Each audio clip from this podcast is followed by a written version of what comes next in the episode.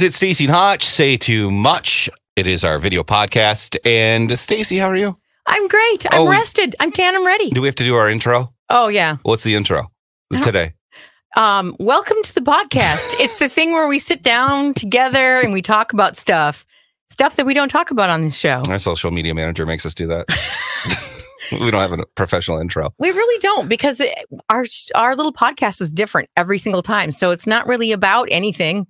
Yeah. It's about whatever we think about to talk about this and time. we're actually in studio today, yeah, which so, is rare. Usually it's at our home or really bad Wi Fi connections. yeah. But uh, excited to have uh, Chris Shattuck with us today. Chris is a Chris. We'll bring you on here. Chris, you're a talent coach. Uh, well, no, I guess it wouldn't be talent coach. That's what we have. He's a, talent- ballet dancer. a talentless coach. A talentless coach. Oh, so when did you start ballet? uh, but Chris is a friend of mine. We go uh, back to 2006. Is that when you left? Something like that back down in uh, Man. down in Mankato. Chris uh, did mornings at K Dog, and uh, he had left, and then I uh, took his job. Uh, and usually in radio, when you say he took someone's job, It's not a good thing. It's not a good thing, but he left on his own terms. Um, and then I was able to come in there, and uh, he stayed around here for the most part. And uh, although he did go to Miami for a little bit, Yeah, Ah. you did mornings in Miami. three years in Miami. Yep. Uh, it was it was nice and sunny, uh, but it was a little bit crazy. Okay. Everything you would imagine about South Florida is true. Well, yeah. You have a lot of uh, a man in Florida stories, I bet. Oh yeah, yeah. You have personal stories, I bet of. well, you know, you would see things all the time, like uh, driving on the freeway. uh, You would see like old people on a hover round scooter, like on the freeway. like that was a regular occurrence. and they have these things down there. Uh, what do they call them? Something something alert that you know when when old people go missing, like all the time on the Oh, overhead things. Like that makes me sad. yeah, there's um, it's never a dull uh, moment down In there, though. Florida. Yeah, um, you know, so Chris came back, has a family, uh, did radio for mm, your whole basically adult life. yeah. I've been wanting to, you know, since I was five, uh, I wanted to be on the radio. So I did it for 22 ish years, uh, and it was fun. You know, it was it was uh, everything. Being poor is a good time. Yes, exactly. yes, you nailed it.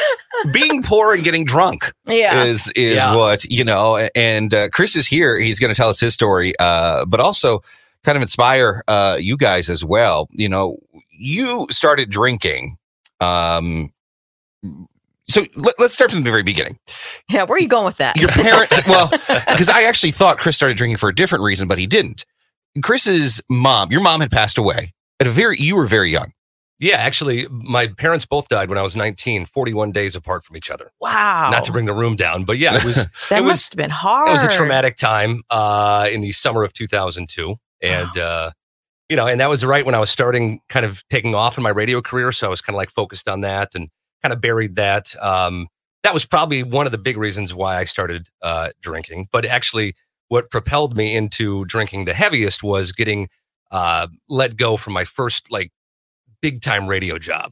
You know, it was like, oh, I finally made it. I was I was doing my dream job, and, and that was here in the twin cities It was, yeah, yeah. and you're was- like, no, you're not. yeah it, you know it was like everything kind of collapsed and that was a big part of my identity like this is what i had aspired to do for so long Mhm. and when it got taken away from me it was just eh, that's when i started drinking and Mhm. it didn't you know alcohol is they call it the silent killer because it, it kind of slowly creeps in you know you usually start drinking in your 20s and you don't really have any side effects you can wake up with a hangover and just puke and rally as they say you know keep going and going and going so i didn't realize you know how much i was progressively drinking uh, until you know the last couple of years when i started noticing like oh, okay this is i kind of don't have control over this anymore Mhm. you know that was where the it got kind of like i- because i don't like to use the term alcoholic but you've heard of the term functioning alcoholic right and that's Mhm. by all accounts that's what i was um i had a good job family friends like on paper my life looked great but i just couldn't seem to stop drinking like it had had taken control over me and uh i just after i got let go twice from the radio industry within nine months it was like okay the universe is telling me i gotta i gotta do something different here. And uh, i i just said at that point if i'm gonna have the life that i want that alcohol can no, no longer be a part of it. And so i got that out of my life and didn't know what i was gonna do. Uh, and here we are now. I'm i'm actually a life coach that helps people change their relationship with alcohol and rediscover themselves. Because that's that's what I did, and so that's kind of why I use that tagline because it is it is like I found myself again, like my true self, the the your true essence from like when you were a kid, all these things that you used to like to do. Uh, you know, it's like I say that they didn't go away; they've just been kind of hibernating there for a long time, and now they've woken up again. And I mean, personally, I can say that every aspect of my life has improved since removing alcohol from it. You know, so And cold turkey. yeah, cold turkey. Yeah, I just I had I had a threshold moment, uh, as we like to say, when you just you get sick and tired of being sick and tired. Mm-hmm. And I guess one of the big things for me was I have a four year old daughter, and she started saying things like, "Oh, daddy, uh, you got to go to the beer store. We're running out of beer," or bringing me like, "Hey, daddy, you need another drink." or- Oh, Or she drew a picture of me just sitting on a couch with like a beer in my hand, and I'm like, okay, I. My parents, as we just talked about, died very young. My dad was 54, my mom was 49, and so I was like, what am I doing? I I don't want to do the same thing to my daughter. Mhm. And so there was a lot of factors that went into it, but uh, yeah, for for the most part, it was just cold turkey. And then uh, I worked with life coaches to figure out what the hell I was going to do with my life. And through doing that work and getting certified and being a life coach, it's made a world of difference. Like I just my my life is night and day different than it was even a year ago, Mhm. and I, it's it's kind of indescribable unless you've kind of gone through that, you know.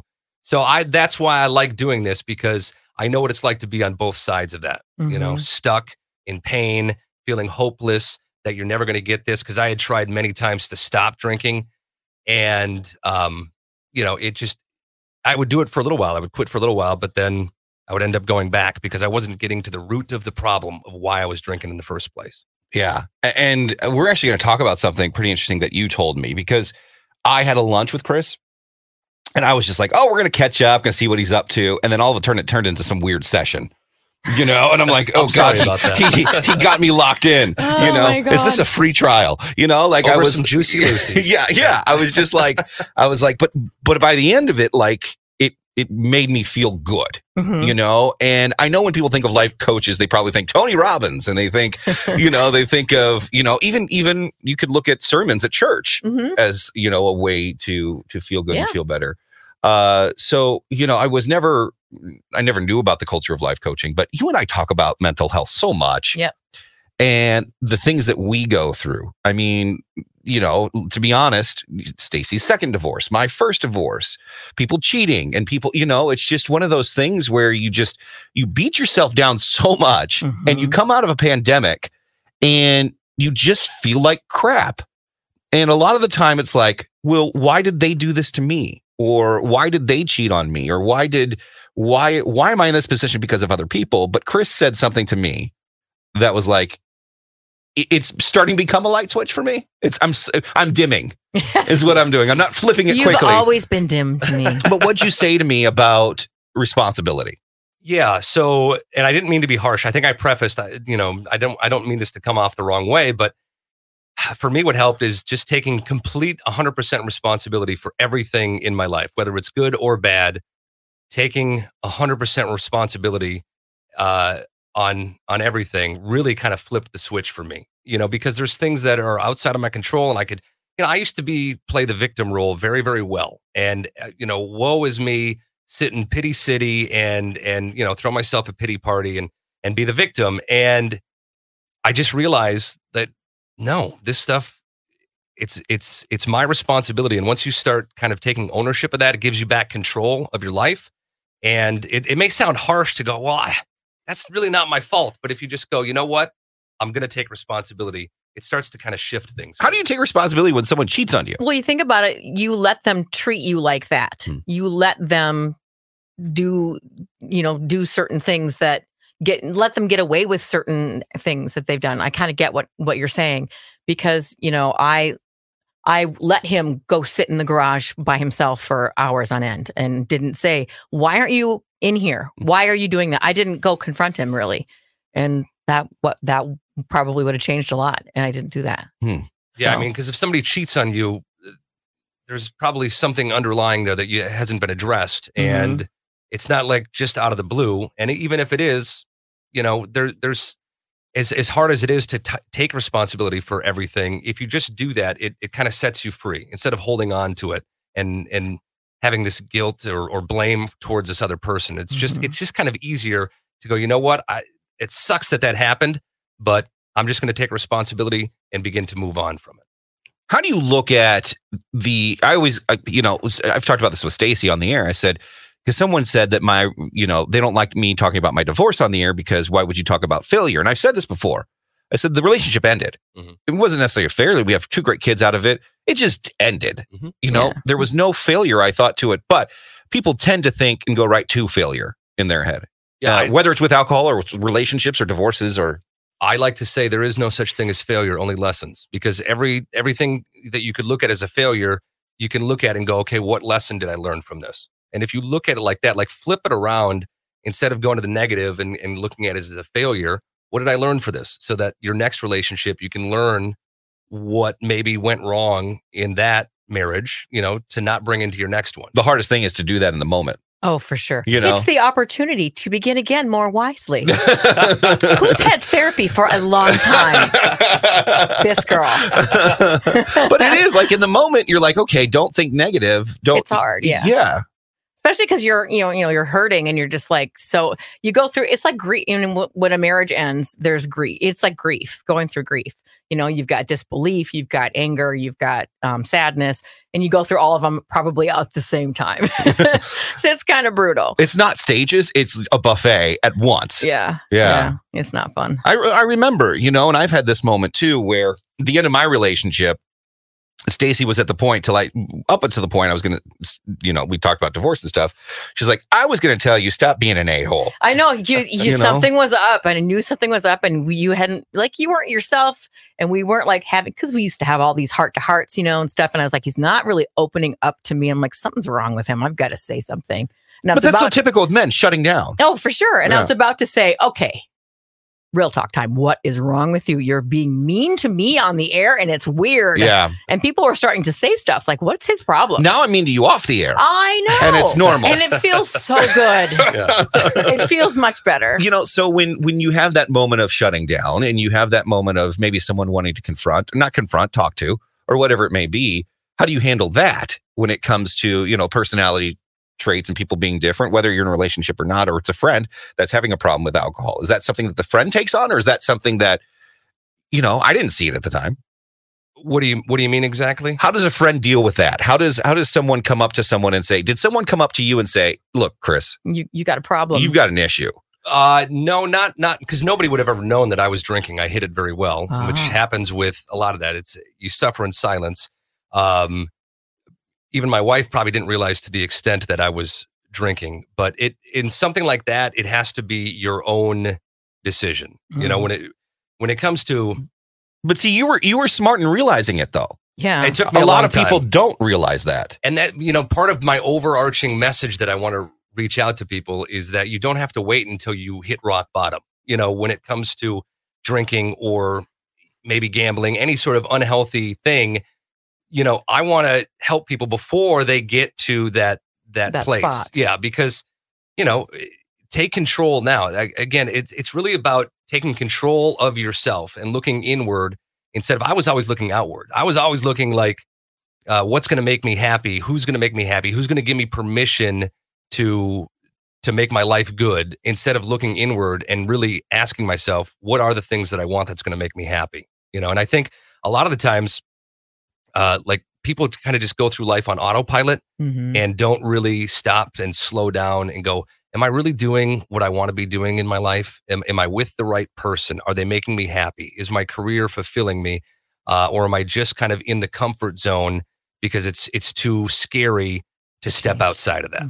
Mhm. and i think the the whole comfort zone thing is a is a big thing that a lot of people are in because the, the, it's just too much risk in their mind to to really go for it and do what they want because they maybe have the golden handcuffs with they got the good benefits they got the 401k and they go Mhm. "Ugh."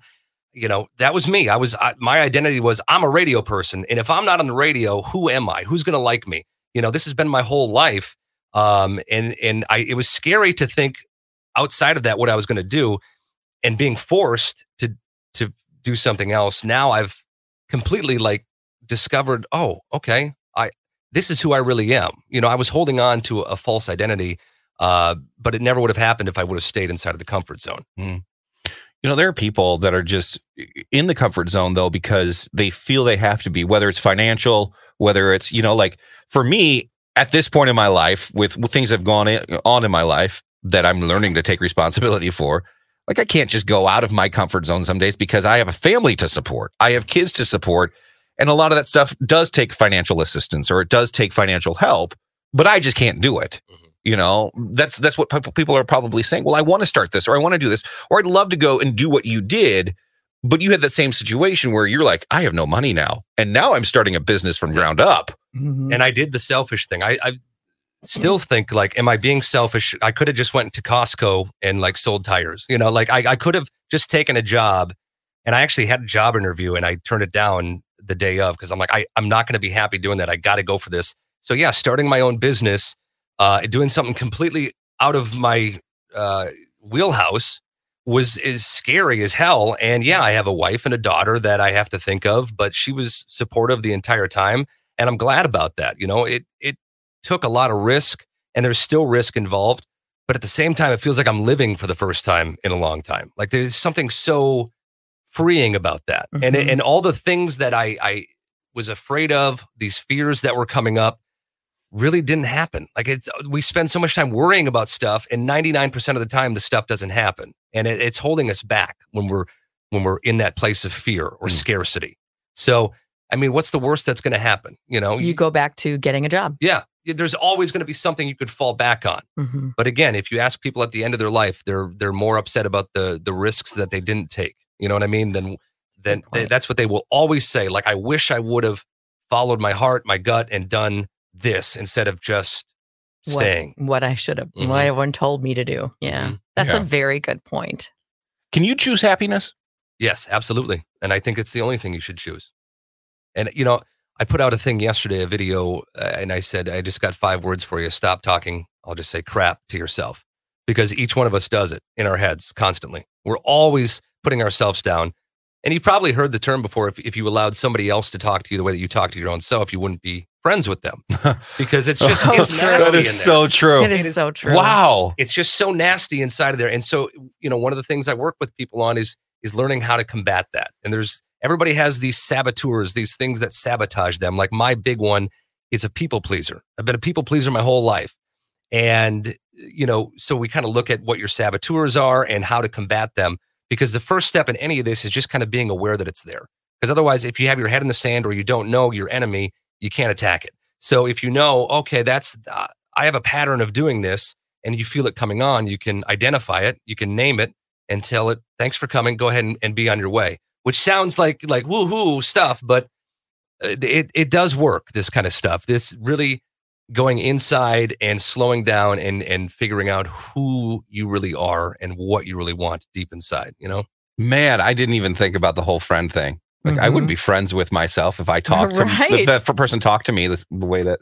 Yeah. Huh. And, and it's it's funny too because you know people in this area i think because a lot of us are you know german stoic germans and and scandinavians norwegians and we don't there's no showboating you Mhm. don't toot your own horn so you know you don't people don't boast about themselves or they don't they don't want to you can be proud but you not out loud so that's kind of part of it too it's like you don't you don't want to you know um, Come across as narcissistic. right yeah. exactly so so even even you know you just talk you- you don't shine your light at all you just don't want to do that because people are going to think that oh she's full of herself but it's not that Yeah. it's just not so you talk down uh, even you're just like oh i'm not that good oh i'm terrible at that no you're awesome at that so go ahead take the compliment Yeah. from someone else even um so yeah that's even part of it too so And hey kind of always apologizing when you don't need to. right apologizing for Such a yourself. Minnesotan thing. Yeah. Our no one in does Florida that. ever. Apo- when I lived there, no one apologized for anything. You know. no. our producer does that. She apologizes Oh. for things that she didn't do. Even do, And yeah. I know. It's like, come on, girl, you're awesome. yeah. Yeah, and a lot of people I- I've heard say, "Well, self care is selfish." Like I, you know, I don't, I don't want to, I, I can't take care of myself. And it's, I, I would use the analogy of like when you're on the airplane and you got to put your own ox- oxygen mask on before you can help others. Like if you're in a good place, Hmm. you're going to be able to help others. If you're not in a good place, you're not going to be able to. So, self help, self care, self love is the number one most important thing. You know, you got to figure out what it is that's going to make you happy before you can work on other people. If you're not well, you can't help other people. Right. I always like this one too because it, it just it sort of makes me feel like this is me. I don't have to set myself on fire to make other people warm That's good. yeah. yeah. yeah. because I feel like that's what I do. Yeah. I think Yeah. a lot of people do that, you know? It's it's definitely yeah, like you said, especially here in Minnesota. You Mhm. know, that's just kind of how we were raised. yep. Well, the fire's out, people. well, it's so you know, it's so hard. You know, Stacey and I joked about this the other day, and it's it's it's fifty percent a joke, fifty percent real. Is that we keep ourselves busy. Mhm. Stacey and I do. This is the type of people we are. so we don't look at how sad our lives are. You know, like we we do things to make sure we're Mhm. busy and our minds concentrate on other things. Now, obviously, that last part's an over exaggeration and, and more of a joke than anything because we have great lives. We got great kids. We got great friends. You know, Stacy just came back from you uh Luthra. You know, I mean, you we, said it right. well, they did. When I'm serious, I can say it right. Um, but we tend to distract ourselves from the real maybe issues. Because the one thing that I get so mad at Stacy about, and and she gets mad at me about a lot of other stuff. We just don't have time for that. But there's only one thing that drives me crazy about Stacy is that she's she doesn't take care of herself and she she does everything for herself and she makes herself too busy you know but we realize that again we're doing that because if we don't make ourselves busy what are we doing we're sitting and we're thinking about our own lives Mhm. and sometimes yeah. that not might be healthy i don't know But I also just I don't I don't like to accept help. I want to do it myself. I can do it myself. even if it takes her two more hours Yeah, that's a big one. I had the same thing. Like ask, asking for help was a big, It's very a, a hard for big me. thing. Yeah, we, you know, you don't want to. You want to be able to show that you can do it on your own. So, I, but I she's a strong and understand. independent woman you know But I have bruises now from yeah it. yeah yeah you heard mean that? I Yeah. did. Yeah, yeah like It's the she first thing I said to you. uh, instead of calling afternoon. someone and and it's not that she had to take out a loan to, for someone to fix this you know it I was just- just, she wanted to do it herself and it took her two hours longer and she got bruises because of it And I'll probably end up having to call, you know, anyway, it'll come back anyway. yeah it'll come back again and it'll happen again but it's one of those things where a lot of people they they think they're okay they but that's only because they're distracting themselves from the real problem Yeah, well, a lot of people are afraid to really sit with their emotions because they don't they don't want to know what's going to come up. Uh, it's it can be terrifying. Yeah. But I always like to use the analogy. It's like you know, a ten year old boy falls off his bike, scrapes up his knee, and he goes, you know, he's trying not to cry. Mm-hmm. When it's like, no, dude, just cry, let it out for 30 seconds, and then you're going to feel so much better. Like that's the same with us. We need to get our emotions out. It's okay to release these things because they're still going to be in there. So let them come out. People are afraid to to cry, to get emotional, to really get deep, but that's when the real transformation can begin. Oh gosh. See, what we've been doing was p- putting them deep, deep down and then piling a bunch of food on top. And so that wasn't working. I was piling the alcohol on Yeah. top. So Oh, yeah, I- yeah That's what happens to us a lot of But it. we're so trained, like, especially in this business, and I don't know if other people can relate in their job, but in this business, we're trained, not so much our show, I guess, but to act a certain way and to be a certain way and to not get mad when people text you and yell at you and call you stupid. And Yeah, we kind of changed that. y- we, we've changed that narrative. But at the same time, when you're getting beating when you're getting beaten down at your own job or in your own family or whatever it may be coming out of that hole is is super hard Mhm. and trying to figure out a way to navigate through that is is hard and minnesotans don't look for that help sometimes Yeah, and the best way to combat that is to be really comfortable with who you are, and to, so that you know other outside people and forces can't um, affect you. affect you. someone's Yeah, saying right now to chris they're penetrate going you. how do i feel comfortable with who i am because if i knew how to do that that would have happened a long time ago Then chris we that's- call Chris and say, How do we do that, Chris? That's, that's Make an appointment. That's why any I I seriously, whether it's me or somebody else, everybody I think should have a life coach at least one session because everybody walks away going in feeling one way and then walking out feeling a whole different way. It's like a, weight being lifted off your shoulders because what I like to say, life coaching is about getting naked. It's not about looking good. So it's it- because right, we're That's always so trying true, to look yeah. good for everybody, Yeah. you know, and put on a good face. But this is all about no, we got to get real because the the more you put into it, Uh, and the more you are willing to get out of your comfort zone, uh, you, the more growth you're going to have, and it it is life changing. I you know I I a year ago was in a completely different place than I was uh, today, and it's just because I had to go through this life coaching stuff myself. And you know, a lot of people probably haven't even heard of that or don't even know what that is, but it's different from therapy because I love therapy. I have a therapist as well. But what's different is we go, f- we don't really go to the past with life coaching. We start from where you are and go to where you want to be. So I help people go from stuck to like to, to winning, from just surviving to thriving and going, you know, bridging that gap from where you are to where you want to be. And um, you know, that's that's what I love about it. Like seeing people, the light bulb go off in their in their head and go, oh, wow. Because I like to say life coaching is about helping powerful people remember just how powerful they are because we are all powerful and we all have blind spots that we can't see how we are powerful but having somebody else kind of guide you and and help open you up to that is life changing because it's not me telling people what to do. It's me asking questions for people to realize on their own you know how they get to where they want to go and how powerful they are. And i love that. Yeah. It's it is life coaching is such an interesting i don't know it's like I, I, like i said i'm not a religious person but i remember when i would go to church and i'd hear the sermon and it was personal i'd be like wow that's affecting me and how i'm going to do things in the future Mhm. you know so chris if people want to learn more about you and kind of what you do Mhm. how do they do that So you can go to my website. It's coachbychris.com. Uh, otherwise, I'm all over social media Facebook, uh, Instagram, TikTok, um, and LinkedIn. It's all at Coach by Chris, uh, Um, the handle. one last thing how important is personal health physical health Physical health. when it comes to finding out who you are and being because like i said alcohol was you know that did a lot to you eating hmm is another thing that makes just makes you do that. But how important is physical health? Because i remember that video you did at the gym. Yeah, I you're like i don't want to step in there. I don't want to go in there. That that is where you know last March, a year ago at this time, is when I I started going to the gym for the first time really in my life, and I just kind of forced myself to do it. This is while I was still drinking at that time, but I got a personal trainer because I didn't know what I was doing, and I knew if I had somebody to hold me accountable, which also is helpful with the life coaching thing, like somebody holding you accountable is huge.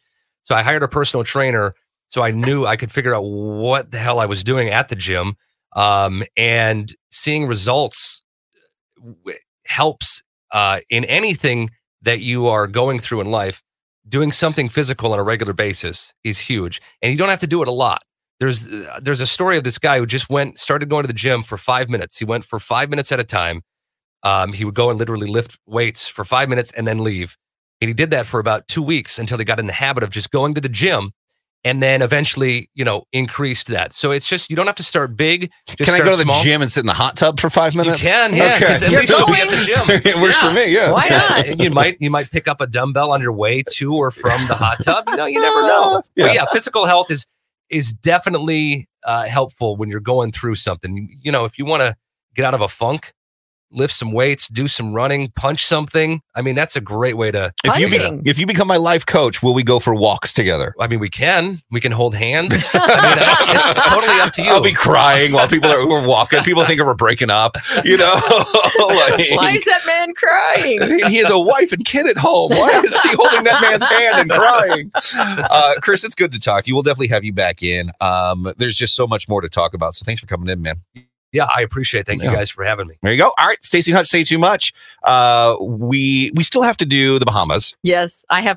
I have such amusing videos that you're Talking about love. falling flat on your face. you're gonna love it. We're going to talk about that coming up uh, a little bit later. So uh, there you go. Stacey Hutch, say too much.